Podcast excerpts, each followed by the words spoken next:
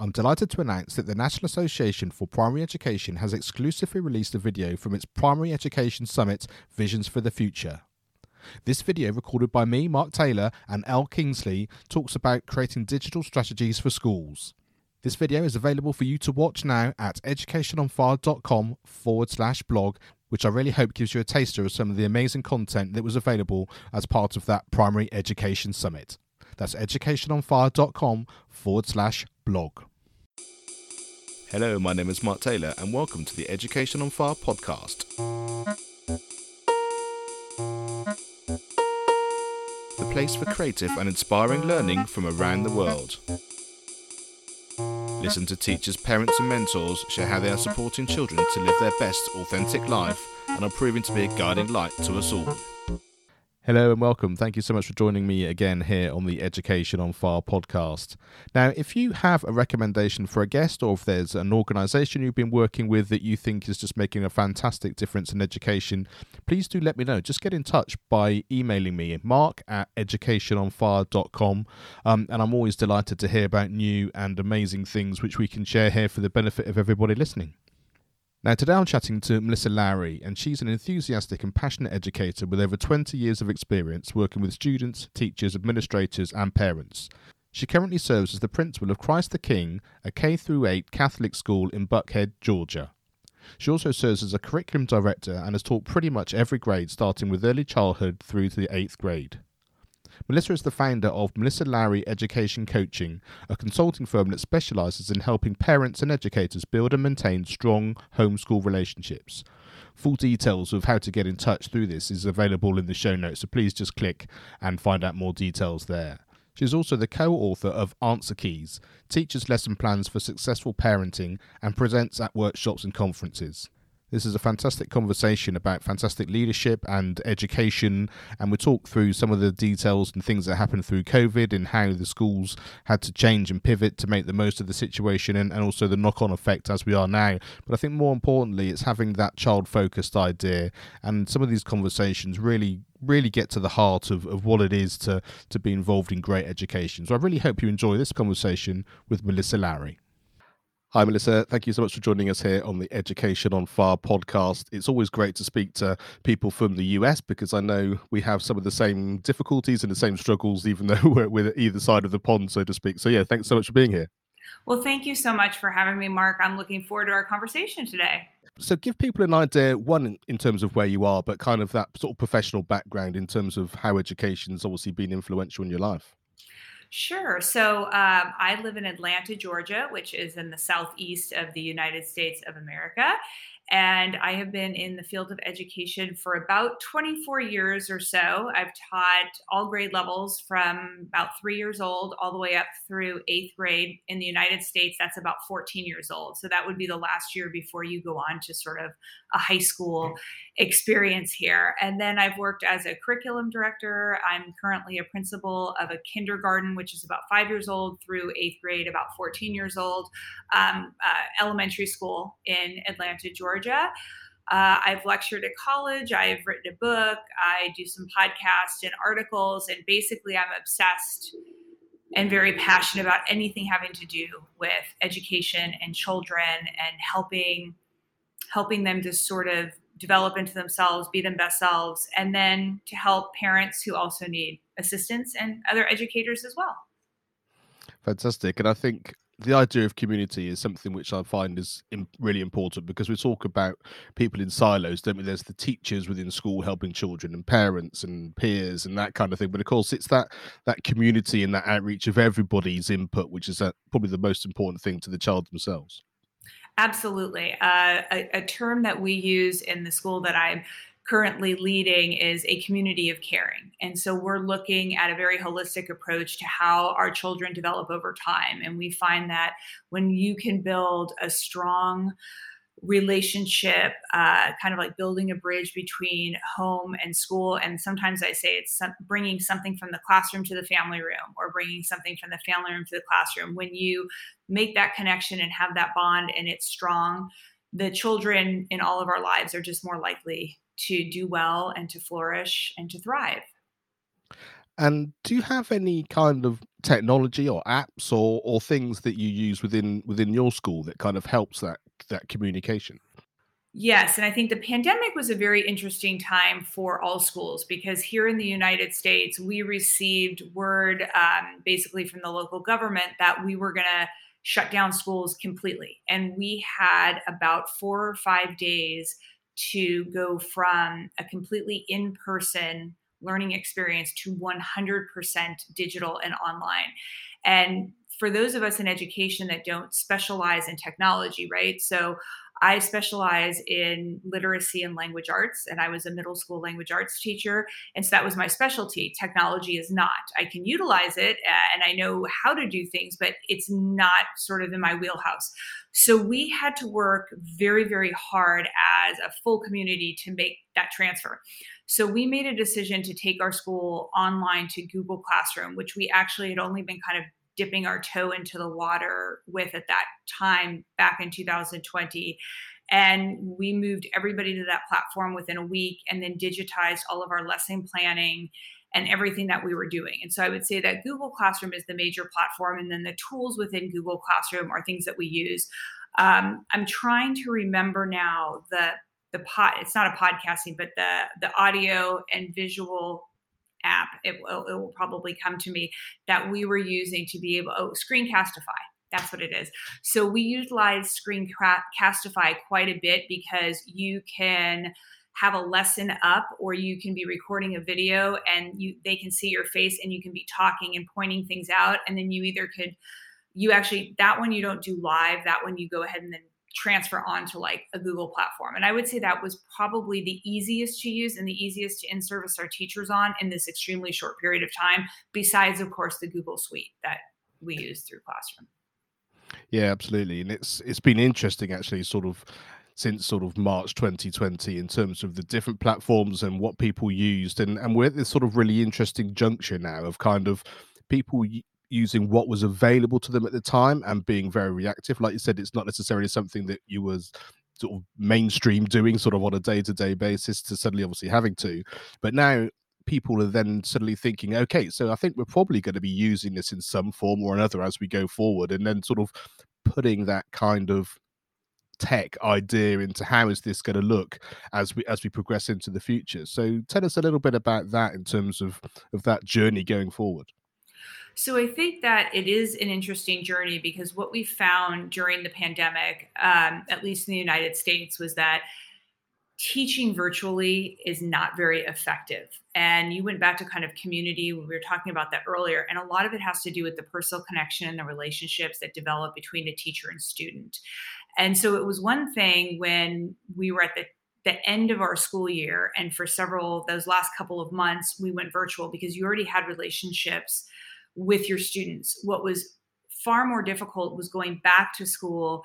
And we were fully, the school that I'm at was fully in person the entire time outside of that one small window. So when we went back to school in August, it was it was a really really kind of interesting transition parents were not allowed to come on campus so they weren't developing relationships we could only talk to them virtually the kids were kind of coming off only having seen their teacher for the last couple of months and then learning how to negotiate their relationships in person and then how to use that technology as they were going forward. And so I would say that you know we've kept Google Classroom and that has worked out really really well and we have continued to use certain things so we will use Screencastify um, even to record things on Google Classroom for kids to go home and view again we will use other things like quizzes and Kahoot and Quizlet and Socrative, and there, you know, there are a million apps that you could download.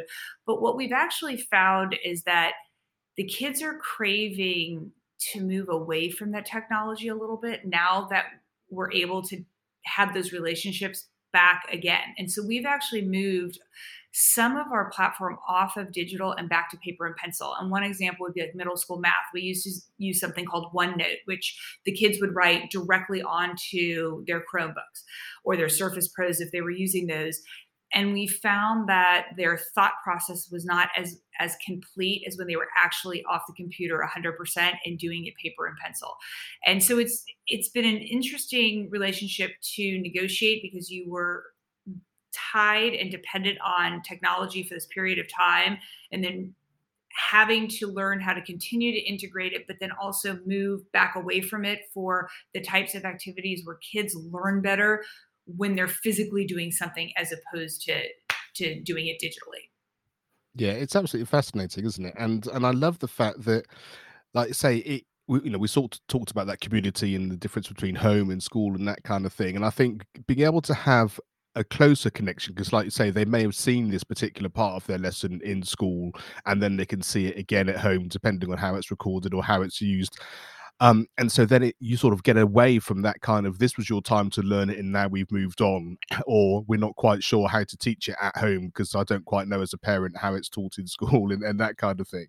Um, so I think, like say, that's a very beneficial thing. And also, I, I, hear this quite a lot in terms of, you know, we are human beings. You know, I think the the the communication and and the being together and the interaction is so incredibly important, and it is very different when it's online, especially as adults, even more so when you're children. And I think it's fascinating as we sort of go forward and see how different schools are doing it and different children and different different parts of the world are kind of doing it in different ways and i think I think the hybrid blended, however you want to describe it, look will be different in different areas and different scenarios depending on on the children and the teachers involved but also in terms of of what those personal needs are more than just the education ones. I i couldn't agree with you more and it, it is an interesting relationship. One thing i have liked about having things kind of online and you touched on this was we were banking, as I like to call it, lessons, right, from that spring of 2020. And so I personally was doing like a lot of reading to the kids and different things. Well, we banked all of those and they could be used again at a later time because I was just reading stories. And some teachers, especially the math team, felt that when they were recording these videos, it was almost like a kind of like a Khan Academy type thing. Well, we banked all those videos. And again, now they're able to repost those a year later because the way that they're teaching the material is still the same. And it's just as you said, it's twofold. If a student is sick or if a student is out for a particular reason or they just don't understand something, they can go back and watch their own teacher again. And we found this to be beneficial when we had quarantining. So even though we were face to face learning, we had pretty strict quarantining rules for exposure and then for positive cases of COVID. So we might have a student move out of school for like 10 full school days because of an exposure or a positive case. And with a lot of the younger children, they were either asymptomatic or very mild. And so they were able to kind of do some work at home. And that was really beneficial to have those extra lessons that were online and that the kids were able to access. So I think that that was something that uh, we found to be really, really positive. But on the flip side, we're very social beings, and we definitely have seen that our students suffered from not being in school and not being able to have those interpersonal relationships with both their peers and then again with the adults in their life with the teachers so on and so forth um, and that we saw happen even when we were in school learning with masks on that was not that was interesting and then when the kids were coming in and out quarantining and they still had difficulty with some of those interpersonal relationships. And we're still seeing that with our young people. I call it a COVID hangover, where we're still seeing some residual effects in our students from having been in this sort of odd jump in and out of school model for a couple of years now. Yeah, and and the thing that um, I always think as well, it's a little bit like children who are kind of young in their year. As a percentage of their life, um, they're not behind, but they're they're young. You know, there, there are children who are sort of maybe 25% or so older than, than other children when they're sort of first starting out. So so those young children who've only experienced or a large proportion of their school as COVID children, you know, like say whether it's been virtual only or all this kind of in and out of school as things have changed. It's really not surprising, is it, that that, that, there is like say this covid hangover because it's that becomes the norm, except you know it's not the norm, and then everyone thinks, oh, we're, we're kind of back to normal now, except that that normal never really existed for some of these children. So you can see how it takes a lot of thought and a lot of care, but also a lot of time to kind of readjust as we do sort of hopefully get back into a situation where it is going to be a bit more of a of an organic back to normal sort of idea. Oh, absolutely. Because even this year, uh, so last year we were in school with the full masks. This year we went back to school and we went mask optional, like in the late fall, so for like phonics which is where you're teaching that sound symbol relationship a says a that type of thing you have to see somebody's mouth and we have those youngest learners in our school and it was it was very very difficult to actually teach those lessons and to have to have a mask on. I mean that definitely impacted phonics development for young children. And then if you really look at the last couple of years the students that are in third grade in the united states so that's about nine years old give or take they are our last class that had a full regular year of school without a mask, without a quarantine, without any of that. And so you're exactly right that anybody who's below, you know, nine years old, eight years old, really truly has never been in school or formal school without the impact, at least here in the United States. And we're definitely seeing that because, as I said, the school we're on principle, we start with five year olds and they're just coming out of like a preschool type environment, or, or you might call it an early learning environment uh, in the UK. And so the social skills and a lot of the things that we would expect, like soft skills, or people call them executive function now, we would expect them to come to school with those skills. And we are finding this year in particular, and even last year, that those students are coming at with a deficit in those areas and we're having to spend more time on social emotional skills than we are actually on some of the academics which is which has been very very interesting to see and we're just going through an extraordinary time i told a parent the other day when we were talking about something i said you know i don't have an answer for you and the reason why is because in our lifetime we've never had to deal with a pandemic that has had such a large impact on education. We've just never had to do it, at least as a nation in the United States, and I don't think anywhere in the world. And so we just don't have all the the answers yet. I think there's going to be some research that's going to have to take place over the next few years to see just just how adversely uh, students have been affected by by the pandemic. It's it's it's going to go on for a while. Those effects. Yeah, absolutely, and and I don't want to get too far down the, the rabbit hole of testing and and and government strategies and all that kind of thing. But I think it's it's such an important thing. I think to have a conversation about, like you say, when you're talking to parents and and staff as well, that um the only reason someone is deemed to be behind is because there's a marker in the sand that says at this age you must be this or you must be able to do that and that kind of thing. And I think if you can't even perceive the fact that that should be different, having gone through a global pandemic, it kind of it kind of sets the the stakes in, in in sort of full view in terms of how that is. And I, I think those people who are able to to kind of embrace the fact that life has been very different and we need to irrelevant um sort of depending on what you perceive those sort of systems to be do the best for the children and what they need now and allow it all just to kind of work its way through then, then I think there's a kind of a relief then in terms of that's how education should be anyway. But uh, it takes quite a brave and fearless, um, certainly principals and, and, head teachers, I think, to kind of set that tone as we as we sort of step forward as, as the testing starts to come back. And in, in the UK, we've got Ofsted and, and inspectors coming in and that kind of thing. I, th- I think it's so difficult for everybody, but it is that sort of fearless approach, which is is the only thing that we can do to really support the children. I agree with you a hundred percent. I don't know how it works in the UK, but in the United States, we have what's called public schools. So that would be the government run school. And then you have charter schools, which are sort of public schools, but they're run by private entities, but they're free. And then you would have parochial schools and private schools. So I'm the principal of what we would call a parochial school, which means it is a religious school attached to a church. So I'm Catholic and I'm at a Catholic school. And the reason why that's important right now is because we have much broader jurisdiction over what we teach and how we teach it. So we follow the Georgia state standards, which would be what the public schools or the government run schools follow. And then we can add our own curriculum on top of that. And then obviously religion is a is a separate thing.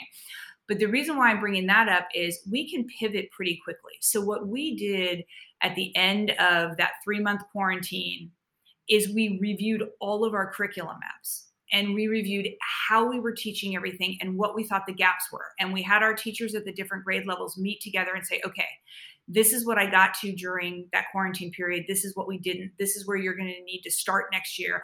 And we had the freedom to make those choices. And so I actually feel that the students that are within my school and other parochial schools, they've been done a great service that because we've been allowed to pivot so quickly and make changes whereas unfortunately the government run schools or the public schools their principals don't have the type of autonomy that I'm able to enjoy in my position. And so when you talk about testing, that's one of the issues. They still have the same state standards with the same testing system with the same expectation level and i don't see them pivoting the way that we've been able to. And then we also only take one standardized exam a year and we use it as a guidepost as opposed to a place where you're ranking the students or you're ranking the teachers and things of that nature. It runs a little bit differently um, in non-government schools in the united states. And so we've been able to enjoy the freedom to meet our students where they are and not where we want them to be or where we think that they should be. Because again, as we've said, we're in the middle of a pandemic and everybody in some way, shape, or form is a little bit behind. And it's been great to be able to meet that need, but I do worry about the public schools here where those students don't get that luxury. And then they also have economic challenges, which I'm sure that you would that you're seeing in the UK. Like your internet is only as good as the device you have and the connection you have. So, an issue we had here in some of our lower income areas well that they didn't have hotspots. They didn't have places to connect. So when the wireless companies went in and they put in more hotspots which was great and then there were free computers that were going out well if these parents had cell phones and they hadn't paid a bill they couldn't access the web, the hotspot so we have a huge population of students in the United States who were in public schools who are economically disadvantaged who didn't learn at all during the pandemic because they were given a device and they couldn't hook up or they were given a device and the device was taken from them or it wasn't used properly. And so those students the gap was already wide and we're going to see that gap continue to widen which really speaks to you know inequality and how unfortunate that is. But i, I don't know if the, I, I, would assume you'd have some of those same challenges in the UK, but that's something we've seen in the United States is those poor students who were already somewhat left behind. We really saw that gap widen because they did not have equal access to the technology itself. Yeah, I mean, I think that was certainly the case here as well, and um, and I think you know, from my own personal experience, that you know, I'll consider myself to be sort of tech savvy and, and, you know we have access to devices here but the moment we went into lockdown there was myself trying to to work my wife trying to work and three children trying to study. With the greatest will in the world we don't have five um, computers that are, are top spec and being able to do that. There was a certain amount of okay so we can work in this way or that way or like I say can we get another device? Because this isn't going to work long term. And obviously say like you said you don't know how long that was going to be going on for. So i think it was such a big issue, and I and I think it, it's one of those things which I know that people are talking about a lot, and and like I say, the gap is widening. But it'll be interesting to see what gets put into place to try and help it, because as soon as the pandemic is something which is in the past and something we talk about as a historical thing, it could happen again, or whether it happens again or not, there's going to be this idea of hybrid and blended learning. And so we need to make sure that the children that need that support, no matter what their background, have access to it. And if they're skilled and wanting to study, they need to be able to do that. And that's going to more likely be online, like you said, when it's out of those school hours. Right. And that, um, is what's unfortunate about something like a pandemic because let's say you had an after school tutoring program or you were making you were giving access to hotspots and devices for students who couldn't access them at home. Well during the pandemic everyone is totally separated right? And so even those options were no longer available. And what we also saw in the united states and i don't know in the uk but we have students who receive funding for breakfast and lunch at school. Well what they hadn't accounted for was when they went into quarantine those were no longer available. And so you saw some real challenges. And I would say our neighborhood schools pivoted quite well. And what they started doing was doing like walk through lines with food where people could come through and get a breakfast and lunch. But we had children who were getting two meals a day in public school.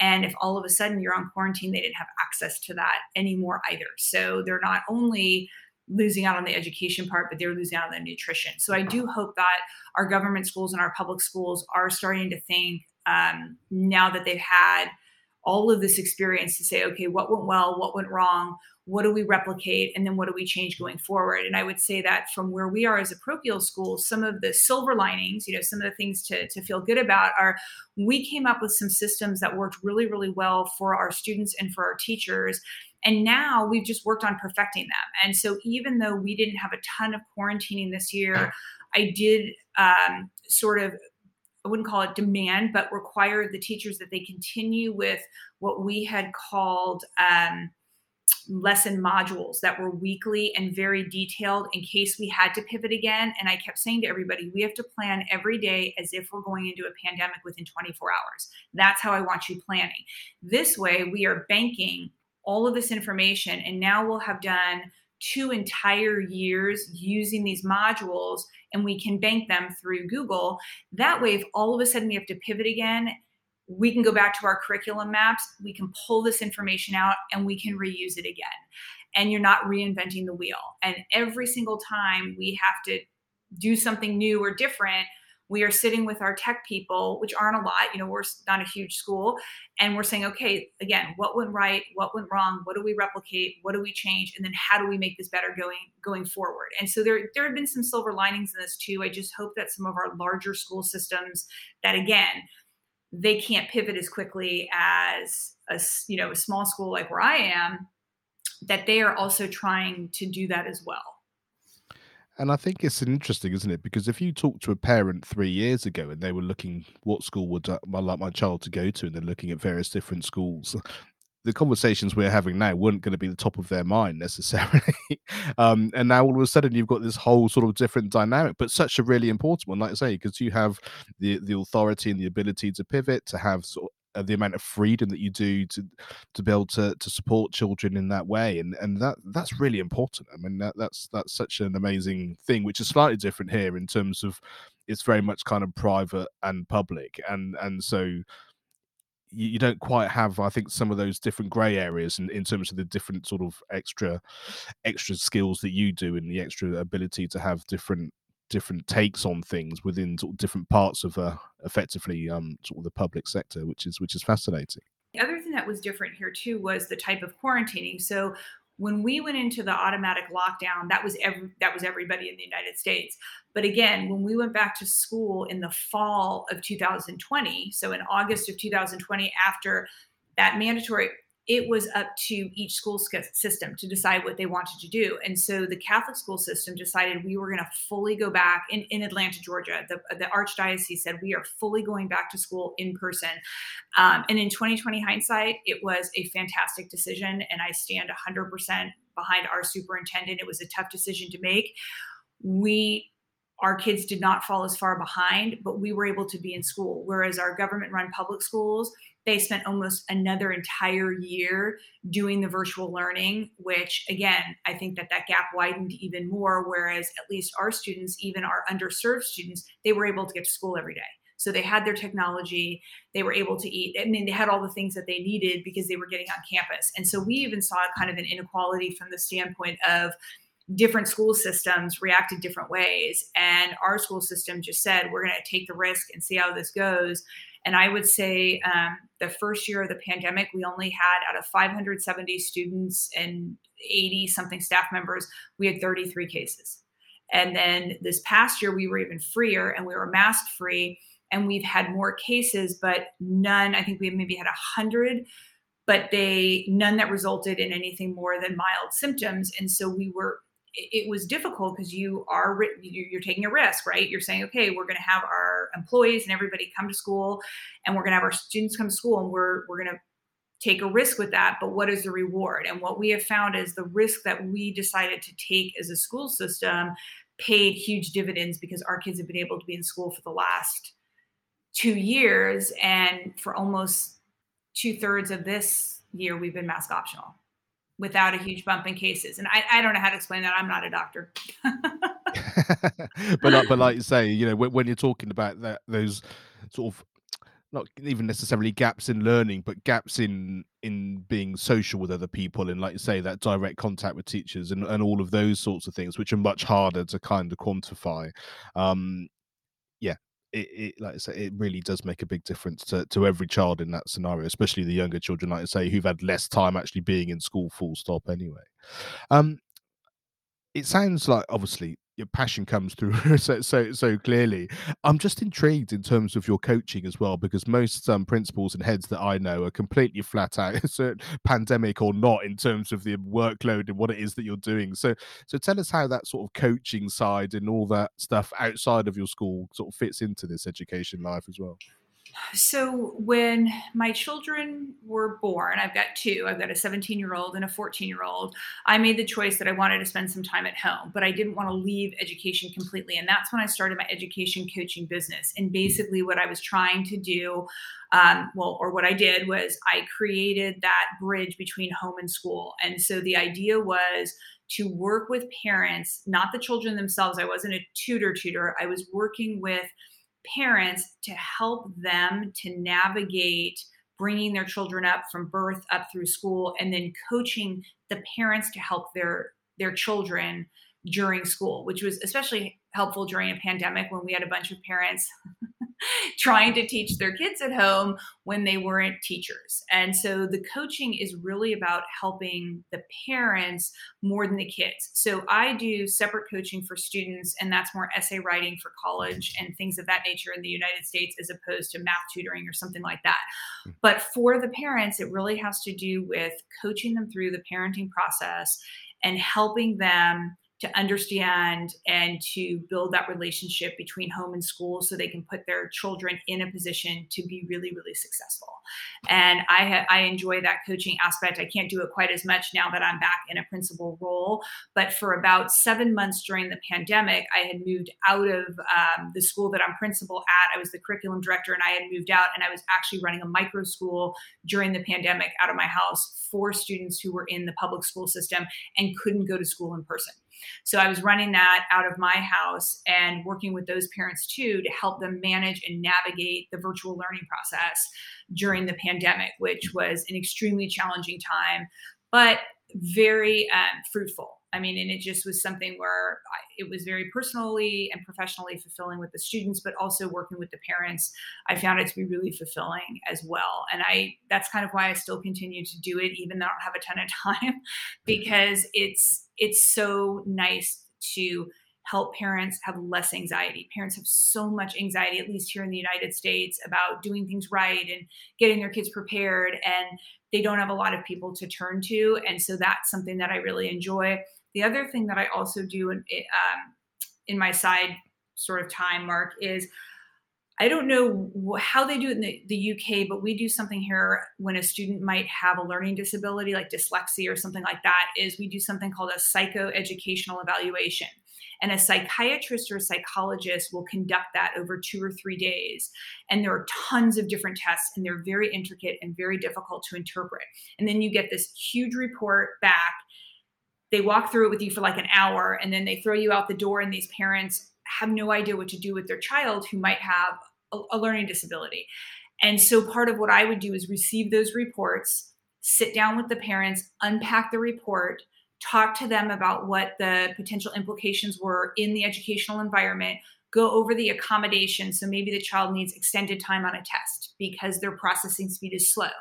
I would help the parents with advocacy for their child. So I would either go to the meeting at the school with the parents or I would just advise them ahead of time so that they knew what they were doing when they walked in and they had fewer questions. And again, bringing down that anxiety because when you hear your child has dyslexia, as an educator, that's a lot. And, and, one of my children is dyslexic. As an educator, it's a lot to take in. When you don't have that background or that education, it's it's overwhelming. It's like getting any other medical diagnosis and then the doctor's saying, "Yeah, I'm just going to let you treat yourself." like I can't do that. And so that was really a lot of what I was doing was working with those psychoeducational evaluations, sitting with the parents, holding their hands, answering their questions, and then helping them to learn to advocate for their child. And that's something that the United States, and I don't know if other countries, but United States, we don't have a lot of people who do that. We have great psychologists and psychiatrists who do the testing and explain it, but they're not there afterward because they've moved on to the next student. So there, we need more people who are sort of in advocacy, I would say. Mm, I love that, and I and I think the one thing you need is time, isn't it? Because you have to process what's going on, and then, like you say, what do I put into place? What do I ask for, even you know, or like I say, what questions do I need to be aware of so that I can then help? Um, and and you need that time and that support. And I think the hand holding analogy is is such a is is exactly what you need, isn't it, adult or child, in terms of just what does it get um, that is gonna is gonna really support me. I th- I think that's fantastic.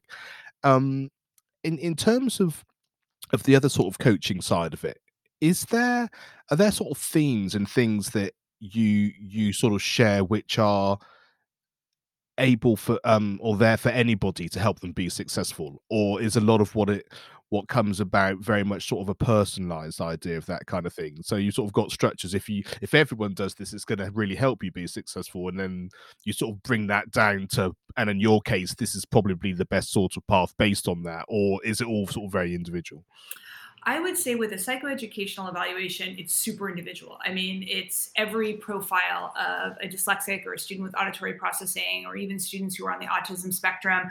Those are all going to be very personalized. But what I would say is when I'm coaching parents, there is one sort of, I, I call it like my, my magic bullet sort of piece of advice that can be used with children at all different ages. And I think it works in both academic situations and then also in social situations like with sports and different things. And that is, and I touched on it a little bit earlier, it's four questions What went right? What went wrong? What do I replicate? And what do I change? And basically, that is a simple way of getting students or anybody to engage in the metacognitive process. So, metacognition is thinking about thinking, analyzing how it is that you do something. And so, what I would say to parents is if your child brings home an F on a test, you yelling at your child will influence this process zero going forward, if not damage the relationship you have with your child. Your child already feels bad your child already feels like he or she has failed and your child's feeling helpless because he or she may have studied or tried really really hard and not gotten the result correct? So what i always say is you help your child take a failure bow or you take a failure bow okay i failed. And then you got to figure out how to move on from that point and that's where the four questions come in. So if my kids struggle on something the first thing i say is okay well you know what went right? Let's let's start with what went right on this assessment and usually you can find one, maybe even little tiny thing, and you're like, okay, that's the thing that you want to try and capitalize on next time. But now let's look at what went wrong. Did you not study the night before? Did you stay up too late? Um, did you have too many extracurricular activities? Did you not make the note cards? And you try and identify why the situation went south, why it went bad, and then you create a game plan for how to address that next time. Because what I find with children is that they get very, very anxious when they don't, when they cannot control things. And we really in our lives can control very few things. I mean, we, I mean, I, I could walk out the door and get hit by a car. Like you can't control your life, but you can control your reaction to things.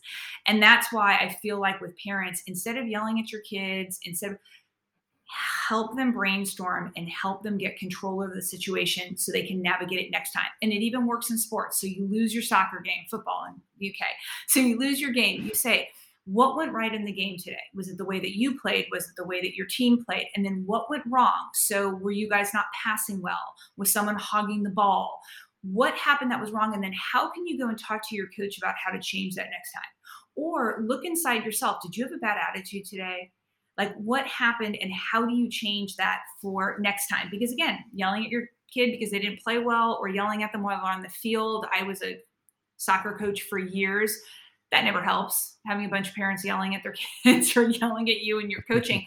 But those four questions i have found that in a myriad of di- different situations can really help calm people down help get them grounded bring down their anxiety because they have a little more control and then I think it's really good for relationship building with your kids because you're helping them learn how to solve their own problems.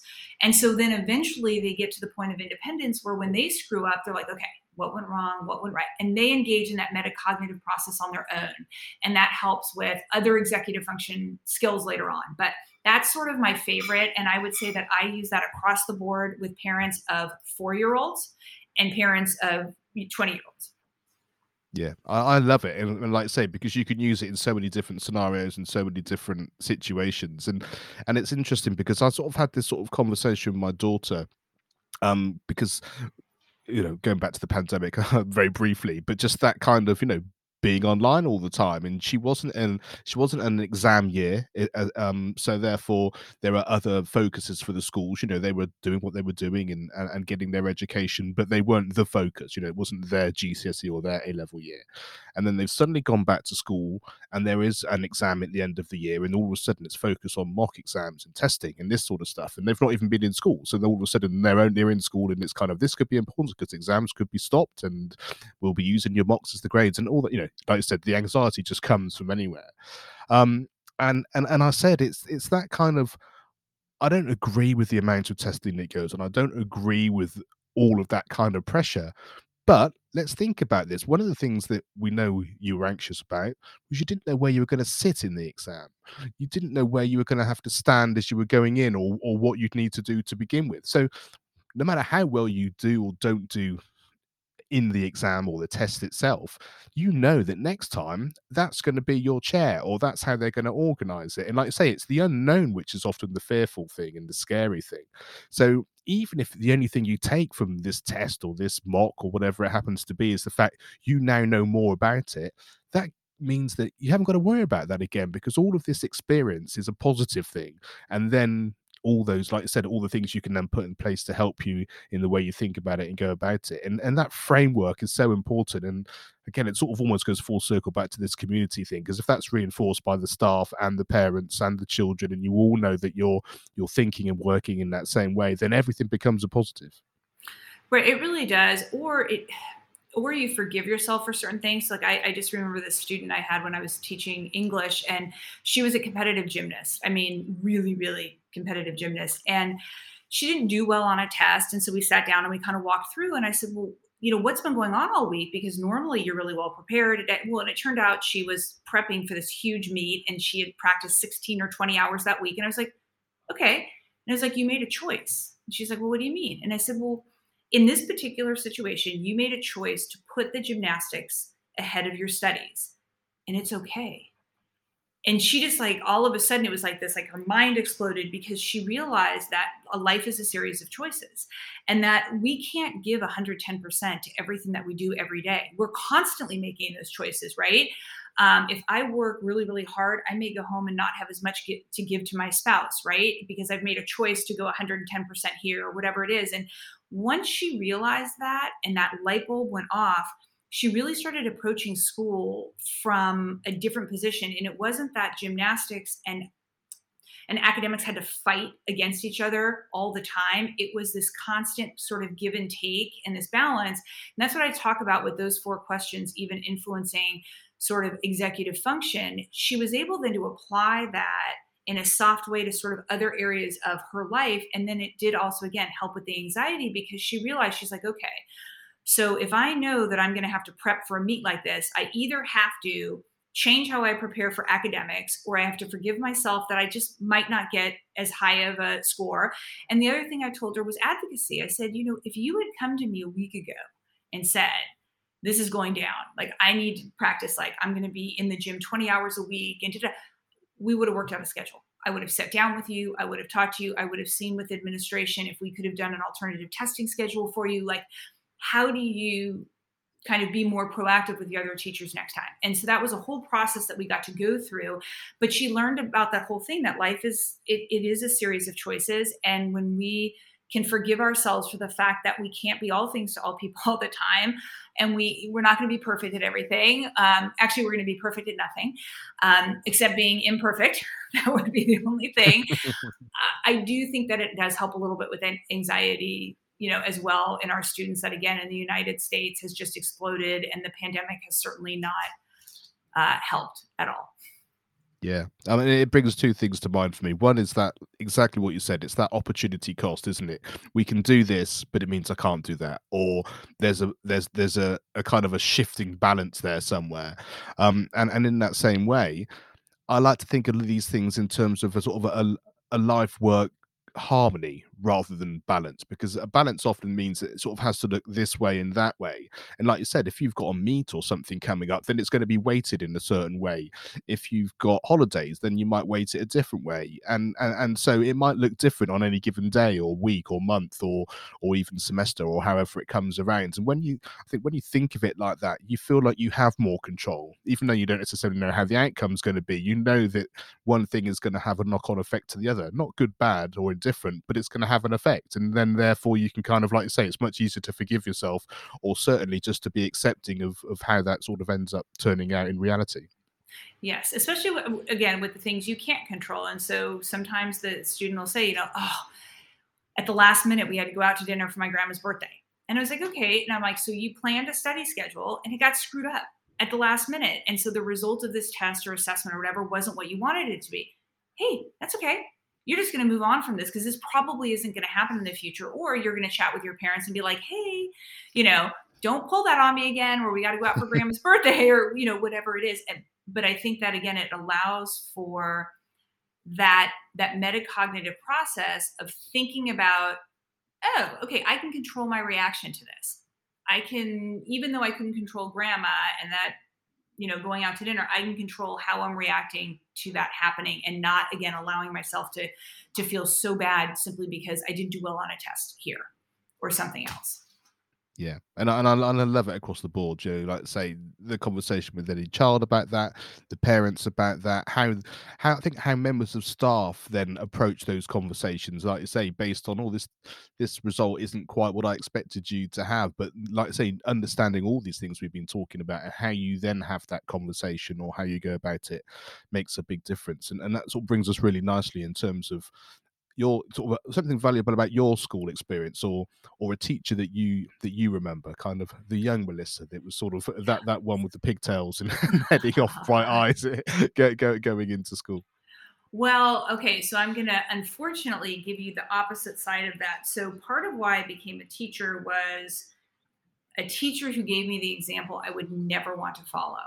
Um, and she managed to crush my like little tiny spirit when I was about 11 and I had like two subsequently really difficult academic years after that because I had a teacher who managed to make me feel small. And what I realized in that moment was that a singular person can have a far greater impact on one's life than than one might think before that. And I have carried that with me my entire life knowing that as a teacher I might teach middle school English for eight years, but for that child's sixth grade year or seventh grade year or eighth grade year, that is the one shot that they've got. And I'm the one person who's going to influence that experience for them.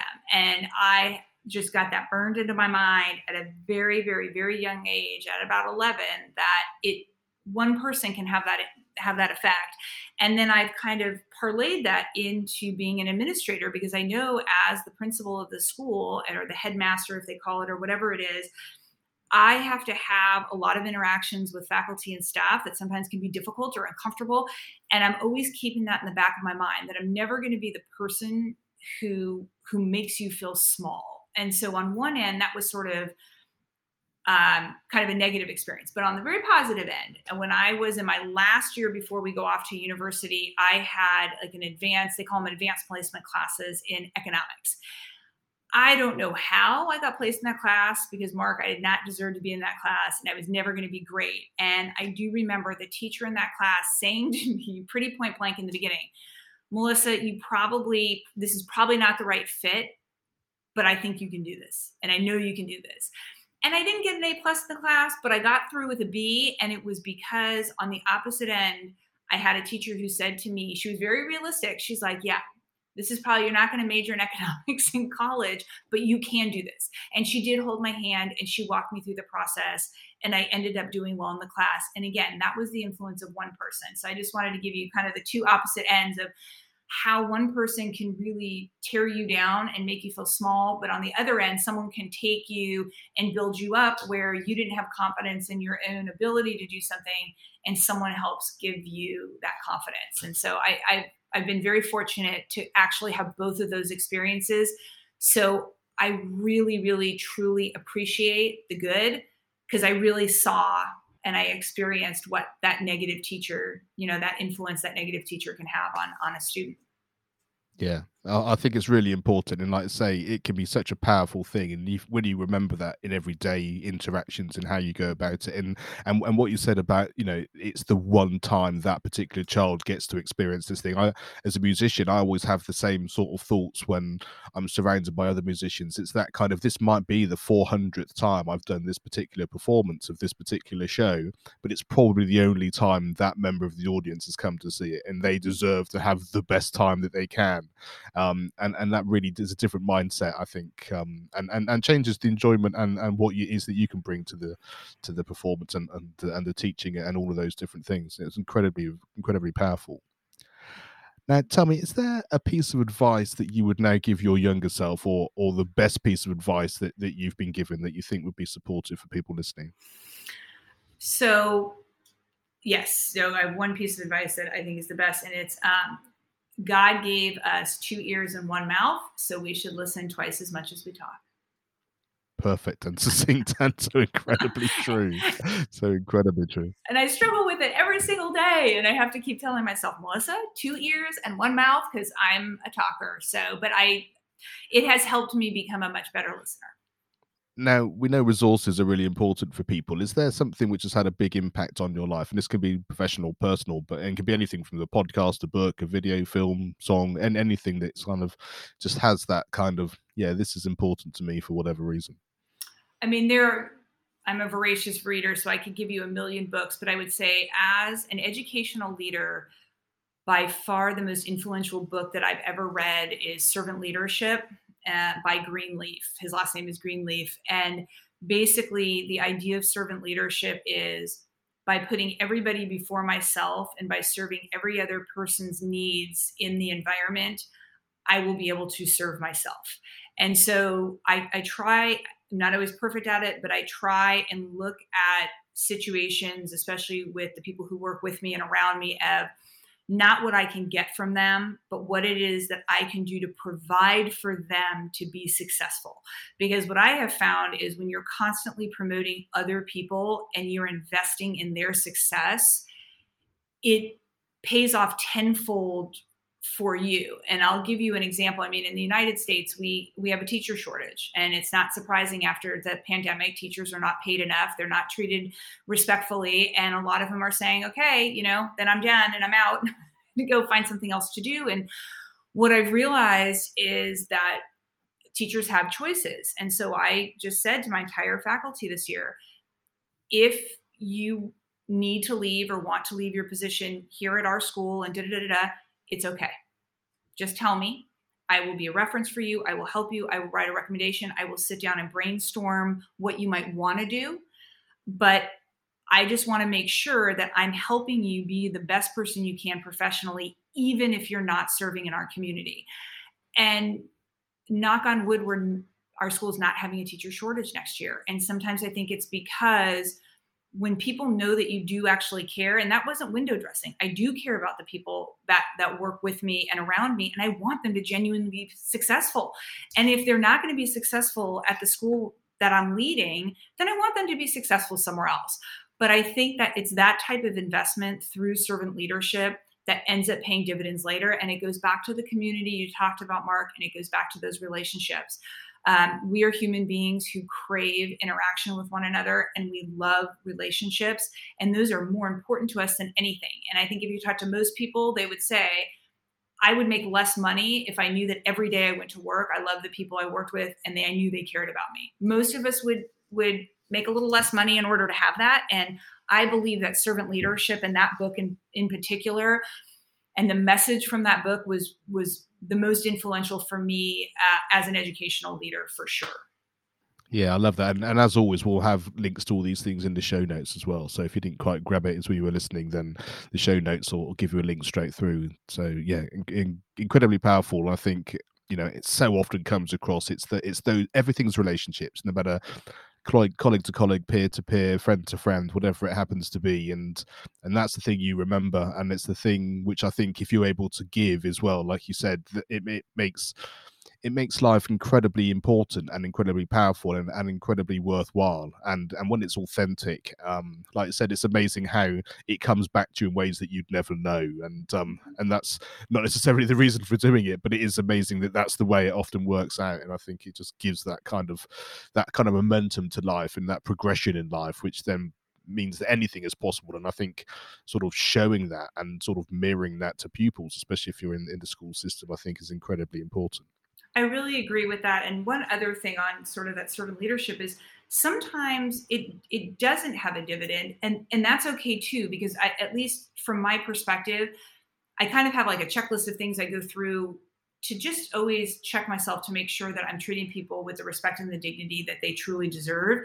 And so sometimes that sort of servant leadership approach doesn't pay off. I probably have been taken advantage of sometime or exploited sometime in my life because of that. And it doesn't anger me for whatever reason because I have stayed very true to what my ethical and moral sort of map looks like. And so if I'm like, okay, well, I, I can't control what somebody else is going to do. I can only, as I say, control my own reaction and how it is that I conduct myself. And so I still walk away from those situations saying, okay, well, that person made choices, choices I don't agree with, or that were unkind or, or exploitive or, or whatever it is. But I still stay true to what my ethical and moral moral standards were for for this. And so it's it's made it a little bit easier than to not take things personally and to sort of separate myself from that process a little bit. Yeah, I, I love that, and uh, like I say, easier to to say than to do sometimes, isn't it? But I, I think when when when you when you've when you've got a, that checklist in inverted commas and you and you sort of just think no this is what i'm about and no matter what comes on. And then i think i think you then do attract those things. I certainly have been in situations in and work situations and communities where there's a little bit of time where you sort of have people who come and go because they don't quite fit in with that kind of philosophy or that kind of ethos. But over time you kind of get this core of people that just kind of bounce off and, and react to that in a positive way which then creates an atmosphere and an environment which is truly magical magical for those people who are working or or, or, or involved in it, which I think is um is then incredibly powerful. And so, just as we finish off, fire is obviously incredibly important in education on fire. So we've got feedback, inspiration, resilience, and empowerment. What does that say to you? What what talks to you when you when you hear those words um, from your sort of experience within the as an educator?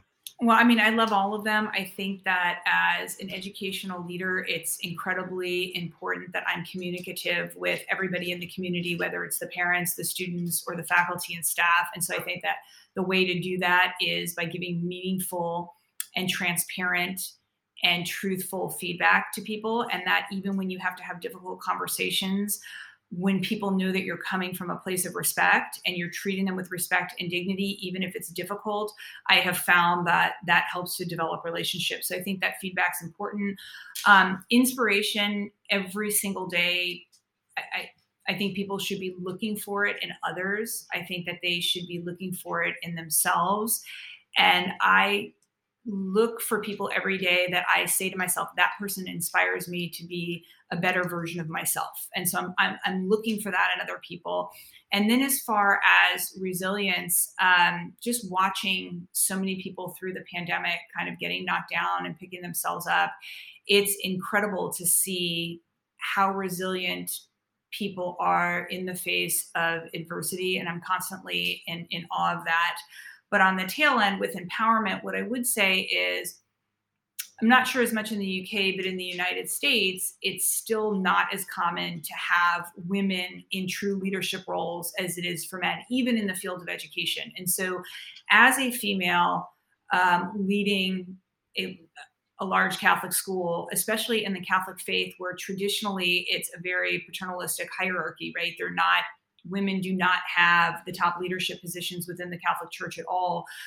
What I find is I feel that part of my role as a female educational leader is to empower young people, especially younger women, to find their voice earlier and to lean in and to make sure that they are part of the process and to advocate for themselves. I don't think I learned, Mark, to advocate for myself and didn't feel that sense of empowerment early enough in my life, even though I've had very positive, my mother included, very positive female role models. And so if that's one drum that I can beat, it is empowering younger women to not only avoid some of the mistakes that I made, but to definitely find their voices earlier because if I had found my voice a little bit earlier, I think there are situations where I would have been able to be more proactive. I probably would have been treated better. I think I would have been compensated better in my job if I had advocated for myself. So I would say on the front end, the back end, the feedback and the empowerment for me are probably the two most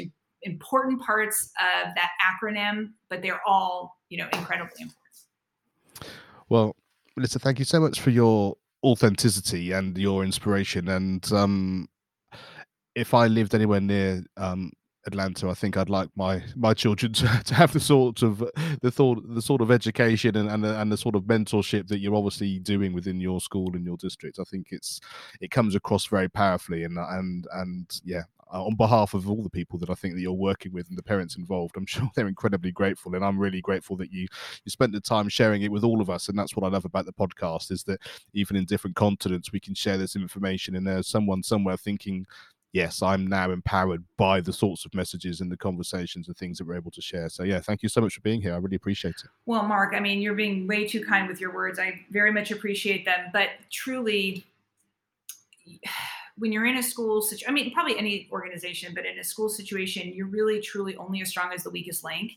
And so I am incredibly fortunate where I've been in the school community I have been for nine years as a parent, as a teacher, as an administrator, now as the principal. And I wouldn't we wouldn't have the community of Caring, we wouldn't have the success that we're having within this within this community if everybody wasn't dedicated to sort of that same goal of making sure that our students are successful. And so I, I, really can't take the credit. I just I just happen to be in a place where I'm able to be surrounded by people that are incredibly gifted and talented and wonderful. In fact, I have said more than once that my superpower, if, if I had a superpower, it's a keen ability to surround myself with people who are smarter than I am and better at what they do than than I am. and then, and that's sort of what I consider my superpower. And so I just I just feel very grateful um, to be where I am and grateful to be able to speak to people like you and just hopefully yeah hopefully empower other people to be their best versions of themselves. What a perfect way to end. Thank you so much indeed. You're welcome. Thank you for listening and being part of this wonderful community. With over 300 episodes, I've collated 20 resources from guests that have been on the show to help you in your educational journey and those of you involved with young people. Just go to educationonfire.com and you can sign up on the homepage. Thanks for listening to the Education on Fire podcast. For more information of each episode and to get in touch, go to educationonfire.com. Education is not the filling of a pail, but the lighting of a fire.